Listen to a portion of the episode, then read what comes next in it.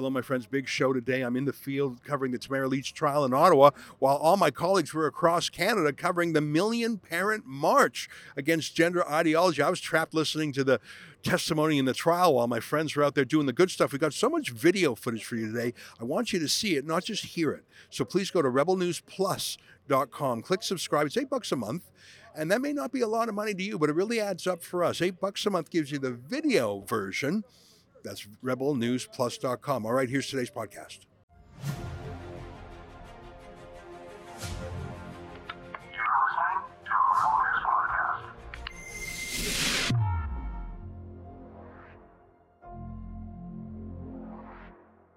Tonight, big day in Ottawa, Tamara Lich's trial, and a nationwide march of a million folks in support of parental rights over gender theory. It's September 20th, and this is the Ezra Levant Show. Shame on you, you censorious thug.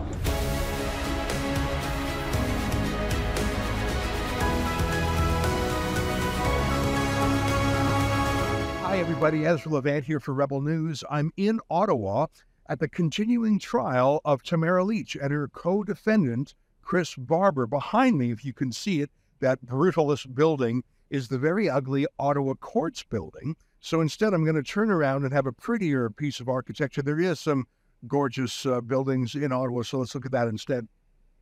Uh, in court, I came a little bit early and I saw Chris Barber arrive uh, with his lawyers, and I saw Tamara Lich arrive with her lawyers. Had a little bit of a chat with them as they came in. And then I went in. The trial was scheduled for 10 a.m., but it got off to a slow start and then immediately was bogged down in sort of procedural housekeeping issues. And I started to think, hmm, I thought this trial would be sort of humming along smoothly now as it's been going on for more than two weeks. But I realized what a mess it's been. How the prosecution, because they switched Crown prosecutors on this case a few months ago, for the first year, the prosecution was led by an absolutely maniacal, vendetta driven prosecutor named Moiz Karimjee, who was so hot tempered and foul mooded that I think the Justice Department said, We're going to lose it simply by virtue of this guy's atrocious personality. And so just a few months ago, they sacked Moiz Karimjee as the prosecutor and put in a new team. But of course, the bulk of the Crown's case had been done.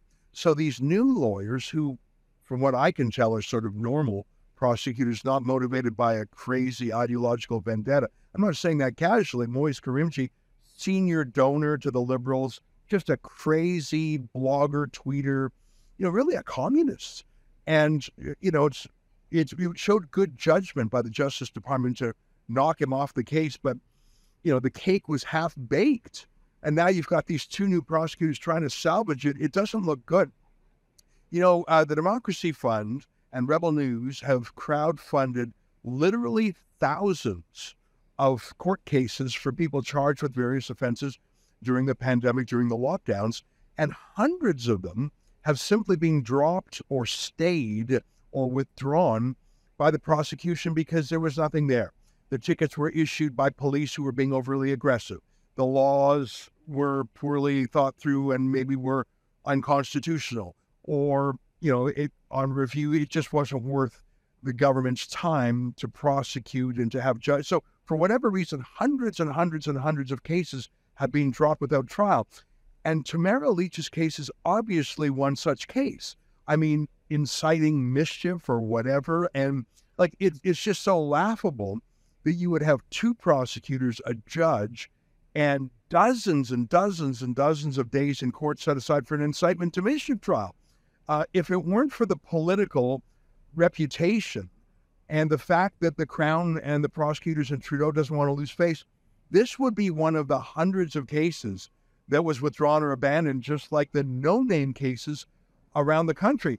The only reason this prosecution is proceeding is because Tamara Lich is famous and because so many politicians have demonized her, so they have to see it through. I actually feel slightly sorry for the prosecutors who have to make that work. I don't think it's working. And that was very quickly evident to me. This trial is sort of broken. And I think this is the third witness, and it's been more than two weeks, and the government says they have 20 more witnesses. And if it continues at this laughable pace, this will be a trial that takes the rest of the year. And you know, there's there's a judgment call the prosecutors have to make. Is the case? Is there a reasonable likelihood of conviction? I'm not sure if that's here. Judging from the witness just sort of rambling on about his personal feelings of the lockdown and, and sort of and the convoy, I don't know if they have a case against her. But the second test is, is it in the public interest? And there is a serious judge on the bench here. She was the same judge that oversaw the prosecution of Vice Admiral Mark Norman. You might remember that case from a few years back. He did something to cross Justin Trudeau. So Trudeau whipped up a case, basically tried to frame um, Mark Norman. And there was this whole trial. And then there was some prosecutorial misconduct that was discovered halfway through the trial. And so there was a very speedy dismissal, and uh, the government was humiliated. They apologized. I think they paid his legal fees. This same judge oversaw that. So, what I like about that is this judge knows the kind of political BS that is sometimes in this town. And there is no, simply no way that she can't detect that same BS here in this case. And what I want to point out is that the witness who I, I mean, I did listen to this witness. His name was Kim Ayotte. He's the city manager for Ottawa in charge of emergency things. So, yes, he was involved with the um, city's response to the convoy? Absolutely. But he testified today that he never once had any interactions with Tamara Lich, never once. Uh, I don't think he's ever met her to this day. He had a brief interaction with Chris Barber, the co defendant, but it was all about how to keep lines of communication open between the city and the truckers and how to move some trucks away from residential areas to other places. So it was actually a very positive interaction, if I understood his testimony. For half an hour today, he described a walkabout he did. He just went for a walk. And he went on this street and that street, and he saw this truck and he saw that bouncy castle. And the whole time I'm thinking, okay, I'm ready for your point. Okay, this is a trial of two people who are charged with a very specific criminal uh, charge. You have to prove certain elements of the charge, what they did. I'm ready for it. I'm waiting for it. And it never came. It just never came and and he's been going for two or three days now, and he's just sort of meandering. It reminded me of that TV show. I don't know if you've ever heard of it.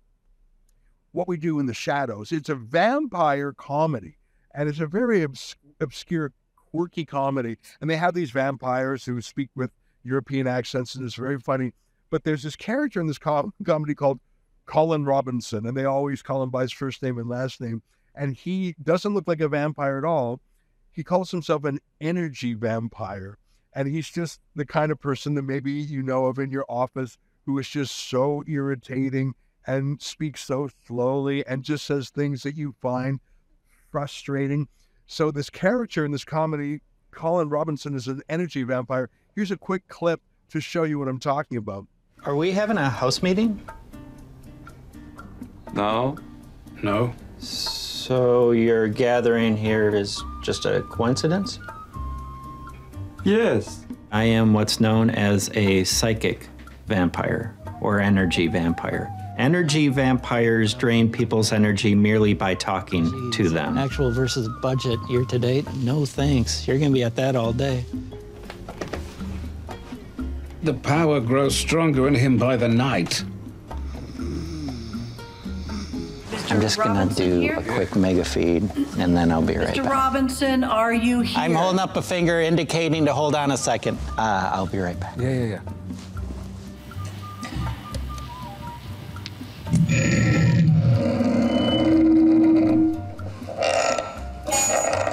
EV. EV. Emotional vamp. Oh, hell. It's on, Evie Russell. Oh, it's on. I like your skirt. You should be careful because mauve attracts bees. I was wearing this skirt when my sister got her cancer diagnosis. Cancer isn't usually what kills you, it's the treatment. She was killed by a drunk driver. He was my fiance. Violence often begins at home. Studies indicate. I've never had a home. We don't have to be enemies. Have you ever considered hunting with a partner? The thought has only recently crossed my mind.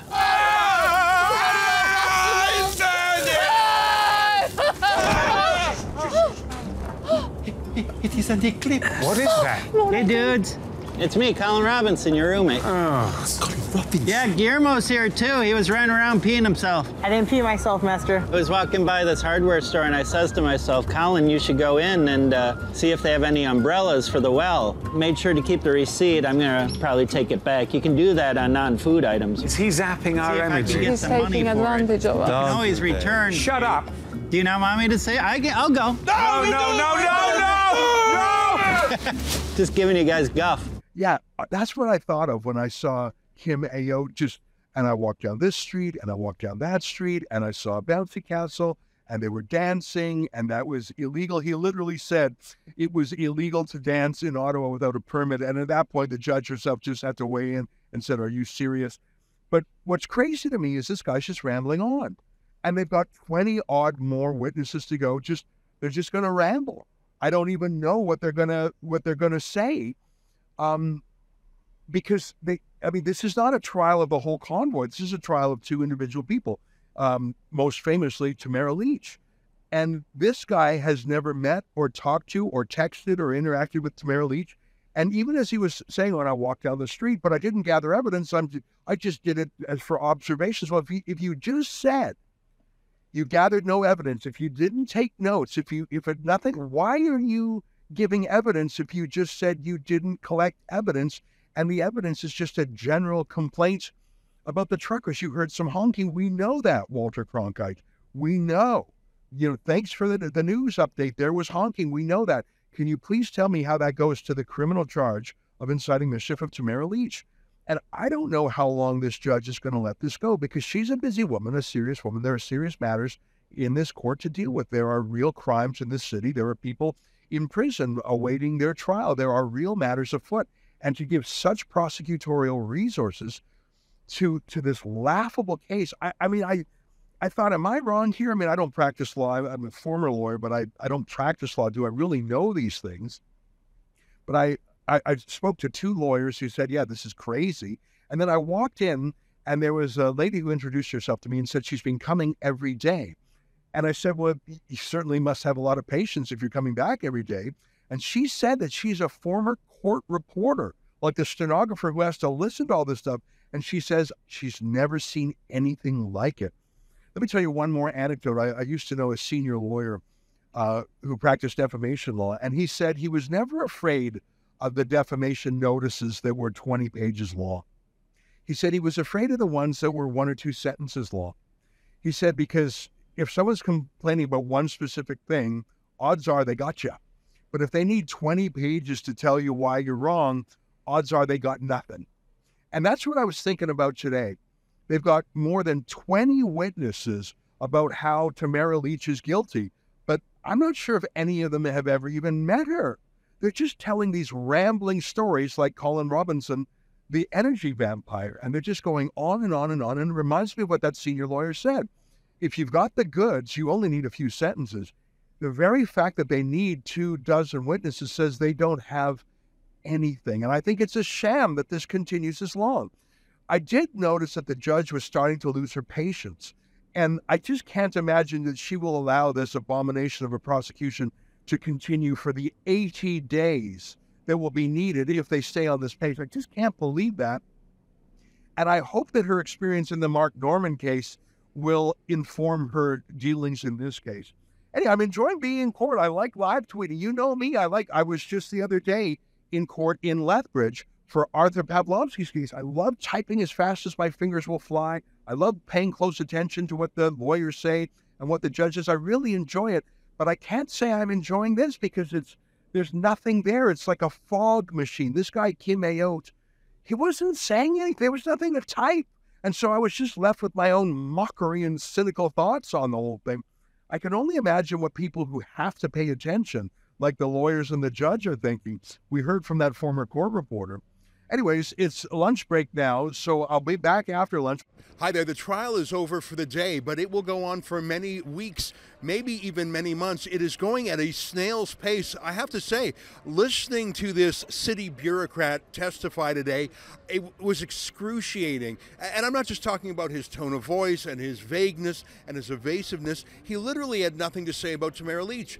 The words Tamara Lich only came up once in the entire day when he confirmed he had never met her, spoken to her, emailed her, texted her. He literally knows nothing about Tamara Lich, and yet she is on trial here. He meandered and talked about all of his deepest thoughts, his personal feelings about the lockdown. At one point, he talked about going for a walk to observe things, but not to collect evidence. Well, why is he giving evidence on that? Lawrence Greenspon, the lawyer for Tamara Lich, the lead lawyer, there's three of them, uh, cross examined Ayotte, and I didn't understand what was the point of it. I mean, Ayotte really had nothing of substance to say, but what became clear to me is that Greenspon was proving that everything the truckers did when they came into Ottawa was approved by the Ottawa Police Service. Here, listen to what he said in a scrum a moment ago about how when they, what route they took, where they parked, what they did was all approved by the Ottawa Police. Take a look. You tell me if this is outside the scope of what you feel comfortable answering. I, I listened to it, the day's testimony by Kim Ayotte, and I don't know how it touches on the guilt or, in, or, not guilt of the, the two accused. It sounds like he's just talking about the convoy. Help me out here. Well, I, I can't really help you out. That's the job of the Crown is to tie the, tie the evidence of this witness and the other ones that have been called and will be called to in support of their charges. That's that's the Crown's job, and they've got to do it beyond a reasonable doubt. And the only time you heard uh, Tamara Lich's name today was uh, that he had had absolutely no contact with her. So, at what at what point does do you object, or does the judge say, "Look, we just can't rehash the whole"? uh, Commission of inquiry. We've got to talk about the, the two accused sitting in the in the dock. Well, it's you know it, it, it's it's completely a different matter. I mean, what the commission was looking at is, as you know, is uh, the propriety of imposing the uh, Emergency Measures uh, Act, and what we're talking about here is a, a trial on very specific charges for uh, Tamara and uh, for Chris. Do you see how that's important? If the Ottawa police were working cooperatively with the truckers and approved everything the truckers did, how is that mischief? In fact, one of the most interesting things was that the Ottawa police said to the city bylaw officers, don't issue any tickets without our approval because we've got an agreement here. Look at Lawrence Greenspon say that in the scrum. Let me ask you, what does it mean when the city was not permitted to ticket without the approval of the police? What's the meaning of that?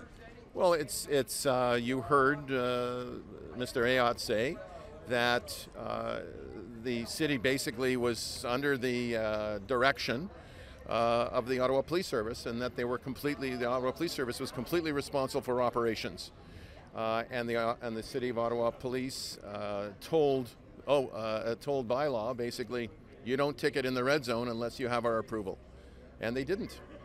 What does that What does that mean, though? What, what's the political or or the import to your clients? I guess that's for us to figure out. Stay tuned. I like Lawrence Greenspon. He's a smart lawyer and he's got patience and he's a, uh, got an attention span, which he's going to need if this is indeed going to go on for weeks or months. But what I don't understand is how it could do so. Look, I understand the prosecution has an empty gas tank here. I understand they want to throw everything at this in the hope that something sticks. And I understand that they are being pushed to do so by their political masters. Justin Trudeau, the police, the mayors, everyone has demonized Tamara Lich, so they have to push on with this prosecution even if it has no legal basis. But does the court have to listen to it? And do the prosecutors have to continue on even if they themselves come to believe that there is no reasonable prospect of conviction and that there really isn't any public interest in it? It's very interesting. I have to say this. I will not be back at this trial if this is how it goes. I'm delighted that I have colleagues with bigger attention spans than myself, but I simply can't bear listening to these, I'm going to swear here, to these bullshitters, these bureaucrats, these these people who have nothing to say about Tamara Lich because they never interacted with her. I don't give a care. About what Kim Ayotte, some city bureaucrat, has to say in slow motion for hour after hour after hour, his personal reflections. And I heard a horn honk, and I went for a walk, and I saw a bouncy castle. I don't care. This isn't a therapy session. This isn't a dear diary. This is a criminal trial of Tamara Lich and her co defendant, Chris Barber. And the two of them were barely mentioned today. I think Lawrence Greenspon is doing a good job by proving that what little Chris uh, uh Kim Ayotte has to say uh, proves that the the convoy was actually lawful. So I think he's done a good job in that. But I myself don't have patience for 80 more days of fog. And this is actually a disgrace to the prosecution. You know, in this city in recent weeks, there have been murders, there have been shootings. There was a shooting at a funeral in this town. And in this court, police sit and they wait to testify to talk about a trucker convoy that we all know what happened. They're sitting in here uh, countless hours and countless days to come I've seen enough to know that this is a political trial, a show trial, a sham trial. There is no public interest here. If Tamara Lich was not famous, this matter would have been withdrawn or stayed months ago. I think what happened is an out of control, maniacal prosecutor named Moiz Karimjee put this train in motion he scared his own bosses that they pulled him off the file and handed it to two slightly less maniacal prosecutors, but they're stuck with it. And I think they feel compelled to see it through because they're so, it would lose too much face for them to pull out now. But I say this I have never been as confident as I am now that Tamara Lich will be acquitted. And even watching this judge slowly lose her patience with the BS of these government witnesses is an amazing thing to see. Every person in this courtroom is getting paid, by the way. The judge, the prosecutors, these government bureaucrats who are testifying, every person except for Tamara Lich and her husband, because the process is the punishment. I think maybe that's it. Maybe the reason the prosecution is calling dozens of witnesses who will take months to go through is simply that this is the sentence. They know she'll be acquitted. They know she'll be vindicated. They they know that I think it's 52 days in prison now or 49 days in prison that she served is punishment for a crime she did not commit. So they know that she's going to walk free at the end of this trial. So they're going to make the trial itself the punishment. Taxpayers are being punished a long way along the way and every other justice seeking Ottawa and everyone else in this city who says, Can I please have some policing for a real crime? They are being taken advantage of too. Anyway, that's my report from here in Ottawa. Maybe I have too short an attention span and I should be listening rapturously when this city bureaucrat gives us his personal take on what it felt like to hear the horns honking. But frankly, I don't give a damn. Luckily, I've got colleagues who will be here to report on the rest of the trial. It's a very important trial for us to do.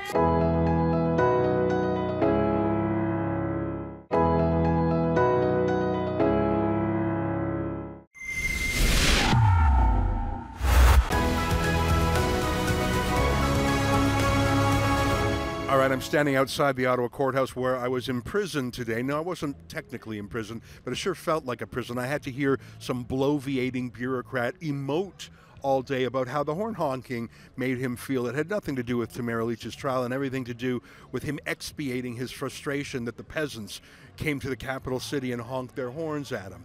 Anyways, something else more important and more interesting was going on in this town. I don't know about more important. It's important that Tamara Lich be acquitted and vindicated, which I believe will come.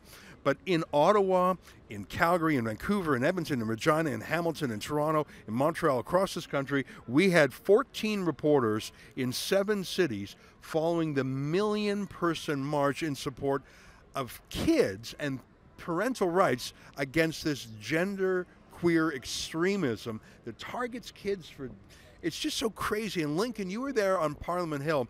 I was trapped in this courtroom today so i couldn't really follow it. I was retweeting your stuff. Why don't you give our viewers a, a couple of minutes of updates of what you saw and then we'll throw to some video clips that you took. So why don't you just tell us in your own words what happened? So today we attended the 1 million march for children and as you mentioned these were marches that were happening all across Canada. So myself, uh, Robert Krychek, Kian Simone, we were at the Ottawa March, okay? And I have not seen this many people on Parliament Hill since the Freedom Convoy, the Truckers Convoy. I also haven't seen the amount of police that we saw since the Freedom Convoy. Uh, tons and tons and tons of Canadians were there to basically speak out, protest, demonstrate against the indoctrination and sexualization uh, of their children in schools, whether it's the school curriculum, the gender ideology. They're just here to take a stance, and it was welcomed with uh, many counter demonstrators who simply believe that there's nothing wrong with what's going on in our schools. So it was a it was a bit, bit of a contrast. Now, um, as always, or as usual, people who say they're against hate and against violence, well, they're often the haters and the violent ones. Tell us about some of the physical scuffles that happened on the Hill. Yeah, well, one that happened uh, to myself and to Kian and, my, to and I was uh, we saw Jagmeet was uh, the leader of the NDP. Yeah, Jagmeet. Sorry, uh, Jagmeet Singh, the leader of the NDP, was standing with the counter demonstrators. So we wanted to hopefully have a chance to speak to him. So we couldn't get very far. We probably stepped about five feet. Let me just explain. So the counter demonstrators were on one side, the demonstrators on one side. So the police were splitting them up, tons of police. So we tried to step maybe five feet into the other side, I guess where we're not welcomed, and we were quickly stopped. Stopped by whom? So I, one of the counter demonstrators, a, a lady who basically just told us not to go any further, which was followed by another man who was very, very aggressive. I'm sure we'll be able to show some of the footage, but he got right in our face, asked us what the heck we were doing there, why are we there, grabbed my camera, grabbed it again, and tossed my tried to toss my camera down. Luckily, I had it around my neck. If I didn't have the camera around my neck, that thing would have dropped for sure because of the amount of force that was used. So that's the one thing I don't understand. These people, they claim they want rights for everybody. They want to protect their kids, protect quote unquote trans kids. But it seems that the demonstrators are the ones that are the peaceful ones, and there's a lot more anger coming from the counter demonstrators. Just my observations. So you say there was a ton of cops, and there was sort of a, uh, the two sides were kept apart, and that sounds good. Again, I haven't really seen it. I've been in this court all day, but did the police see that Antifa trans guy uh, put hands on you and your stuff? Did the cops see that? No, I don't think any cops saw. I'm not sure for certain, but we were kind of behind a bit of a crowd, so I think we were tucked away. So I don't know if they saw. We were you hurt?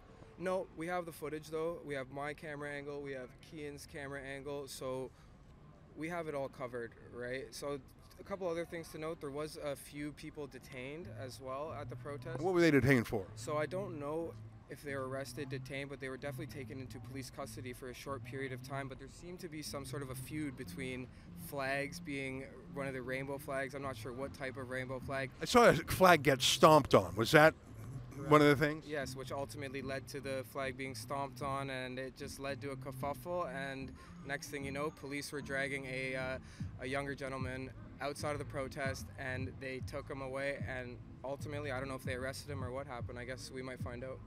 Now, uh, there are some colorful characters on both sides. I, I think on the pro family side, the colorful characters, I, I think, for example, of the young guy Josh Alexander you know, maybe I shouldn't call him a colorful character because that implies that that uh, it's a checkerboard color. Where I, I mean, there's a principled young man who's been kicked out of his own Catholic school for standing up against the trans ideology. He's routinely physically attacked by the other side, and he sort of takes it as a, as a punching bag. And I've never seen him fight back, uh, which is sort of amazing for him to to go in as a kind of sacrificial lamb to prove a point. He's a very interesting young man. Did you see him on Parliament Hill? And if so, was he targeted? Uh, maybe I'm not describing him properly. I like the guy if it's not clear. Tell me what happened to him if you saw anything.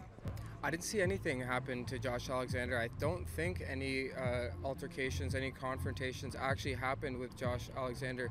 But Josh is really a trailblazer in this whole movement. Student activist, kicked out of his high school, has had all sorts of trouble for standing up against the gender ideology that we're seeing being pushed in schools. So kudos to Josh, and we did an excellent interview with Josh. Robert interviewed Josh that you'll be able to see in the full report that we release. Okay, great. And how about other folks? Uh, for example, was Billboard Chris there? I think Pastor Henry Hildebrandt was there. Tell me if you saw any other names from the freedom movement. Yep. Well, so we saw Maxime Bernier was the only politician that I saw there. Now, I might be wrong about that. There may have been other politicians, but the only politician that I saw was Maxime Bernier. A lot of people were asking where Pierre Poilievre was.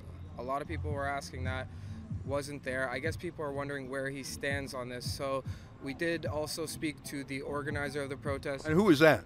Uh, I can't remember his name off the top of my head. A student, activist, a Muslim person. I understand. Was that who was a Muslim activist? Yes, yes, and uh, I believe he's been running or he's been organizing some of the movements that we're seeing. Well, that's very interesting because in the past, Justin Trudeau has counted on the Muslim demographic as a voting bloc. I see today Trudeau put out a tweet just calling folks transphobes and homophobes. There was a distinct Muslim presence in many of the cities. Uh, in fact, there was a video clip, maybe it was yours. I saw some Mennonites walking next to some Muslim women in hijabs in sort of a, a common cause if I was Justin Trudeau, I would be careful about calling anyone who objects to gender ideology a transphobe, a homophobe, because I'm going to guess that that's 80, 90% of the Muslim community. And Trudeau is basically telling them that they're hateful. Well, yeah, you bring up a really good point that I want to share with the viewers is that this protest, just like the truckers convoy, it's people from all walks of life, all flavors, every single type of person is here and it's not about vaccines it's not about anything this is something that a lot more people are able to jump on board with and stand behind because it's very very obvious that something really strange and not right is happening in our schools in Canada. You know, the trucker convoy was two things that Trudeau is not. It was ethnically diverse and it was working class. And I sense that this movement here, this uh, parents movement, is ethnically diverse.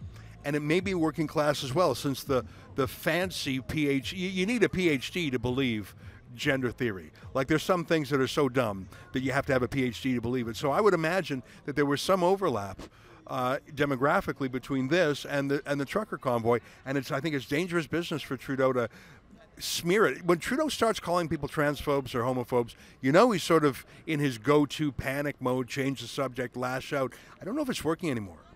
No, no, and uh, if you're on the ground here, you can really see that the the names, the name calling that Trudeau, the labeling that Trudeau, the, the division that Trudeau tr- tries to create, it's not working we saw that today.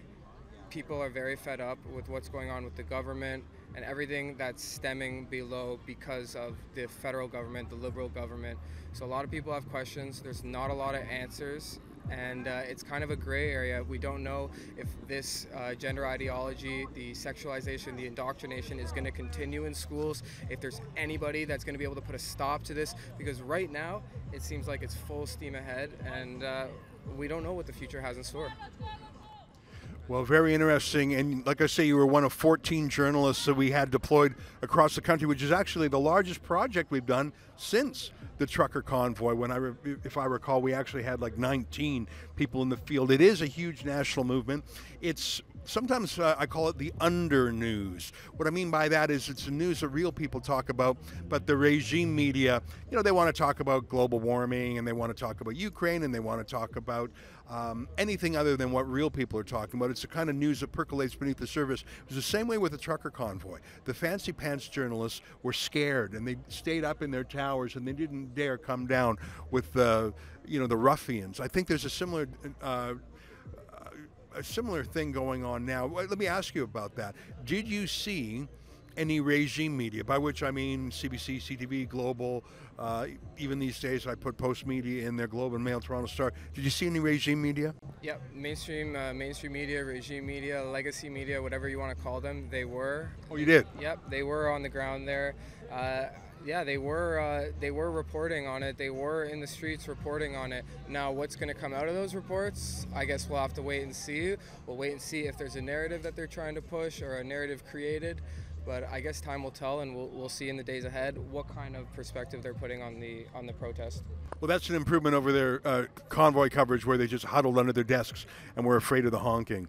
Well, Lincoln, great to catch up with you. Thanks very much. I'm sorry that you were physically aggressed uh, today, but it, thank God, it, it, sounds like you were more shocked uh, and uh, surprised than hurt. Is that right? Yeah, it's just the camera. It was just the camera, and it was more of a shock than anything because I never had my camera grabbed so aggressively. I'm glad, it was, I'm glad you had the strap on around your neck, although I hope that didn't hurt. You know, the, the violence you just suffered there is more violence than the entire trucker convoy committed in its entire duration.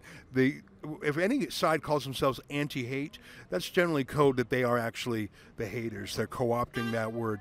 Well, listen, my friend, uh, congrats on your work here, and um, I have a new respect for what you and Robert Kraychik have been doing every day, covering the the Tamara Lich trial. Uh, I love covering trials. I've done, I've covered trials in different cities, actually around the world, including in the UK. I, I, I love it. I'm a former lawyer myself. I love digging in. But this is one of the most useless trials I've ever seen in my life. The witnesses have nothing to say about Tamara Lich. They, they had no dealings with her. They're just giving rambling, you know, therapy sessions about the convoy. I, I myself couldn't even stand one day of it. So I salute you guys for, for being there day after day. Keep it up. Folks, uh, um, that's the show for today on behalf of uh, all of us here in the nation's capital and across the country in seven different cities, to you at home, good night and keep fighting for freedom.